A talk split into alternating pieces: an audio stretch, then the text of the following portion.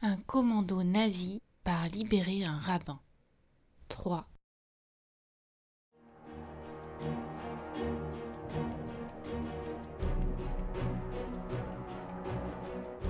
Au moment où Bloch et ses hommes font rentrer le rabbin et sa famille dans une camionnette et une charrette, une colonne de SS file droit sur eux.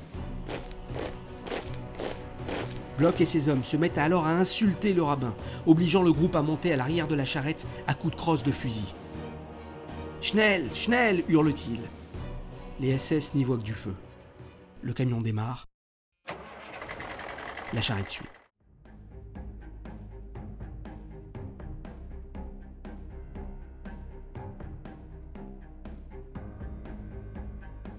Horacek est au volant. Il connaît bien Varsovie. À côté, le sergent Kloschenk surveille la route.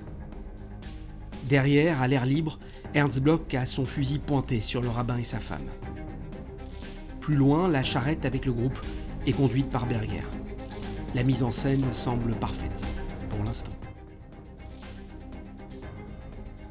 Le camion emprunte les rues de Varsovie.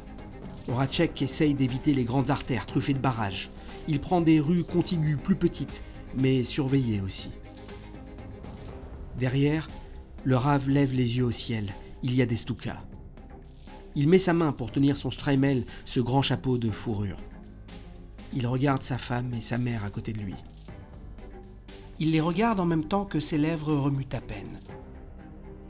Réciterait-il les psaumes du roi David? L'officier nazi assiste à la scène. La camionnette poursuit sa route. Elle roule.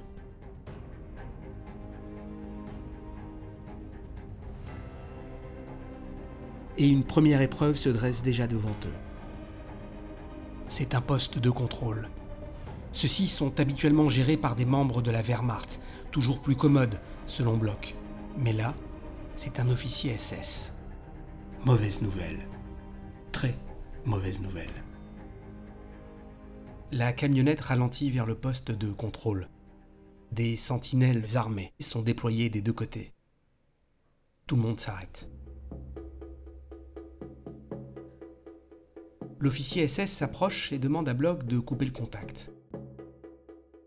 Le SS fait le tour du camion.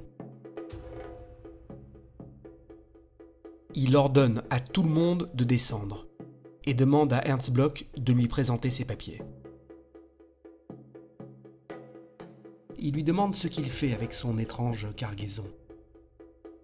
Bloch lui rétorque qu'il est chargé d'escorter ses prisonniers juifs vers Berlin.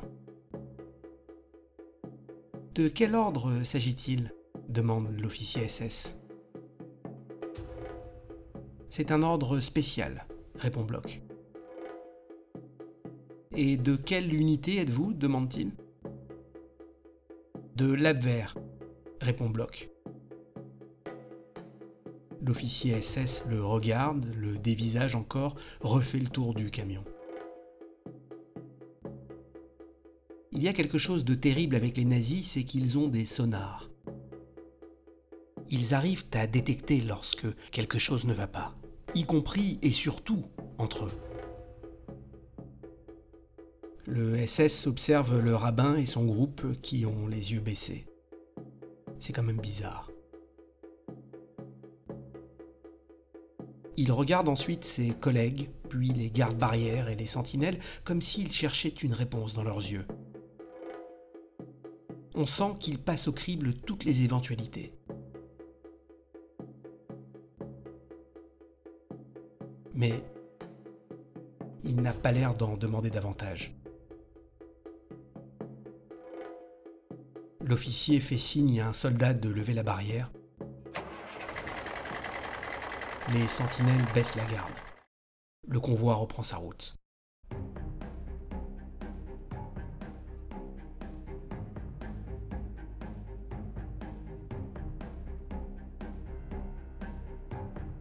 Le convoi continue de circuler au milieu de véhicules SS qui peuvent les arrêter à tout moment.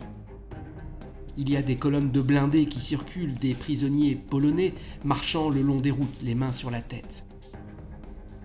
Horacek consulte sa carte, mais il demande à ralentir. il ne reconnaît plus les endroits transformés par les bombardements. Un camion qui a l'air de chercher sa route, c'est pas bon.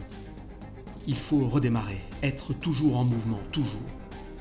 Il décide de passer par des petites routes, mais les nazis ont clôturé toute la ville et il sera difficile d'en sortir sans franchir d'autres postes de contrôle. C'est pas grave. Il faut rouler, gagner du terrain vers la gare ferroviaire en dehors de Varsovie. Sur le chemin crevassé, le rabbin observe Bloch. Il ne lui demande pas pourquoi il fait tout cela, non. Il lui demande d'où il vient. Bloch lui répond qu'il est à moitié juif. Le rabbin lui demande alors s'il se sent toujours juif. Bloch lui rétorque que non, mais qu'il a toujours été intrigué par son passé d'homme juif. Le rabbin Schneerson sourit à demi, mais le répit est de courte durée. Un nouvel obstacle, bien plus terrible, s'annonce.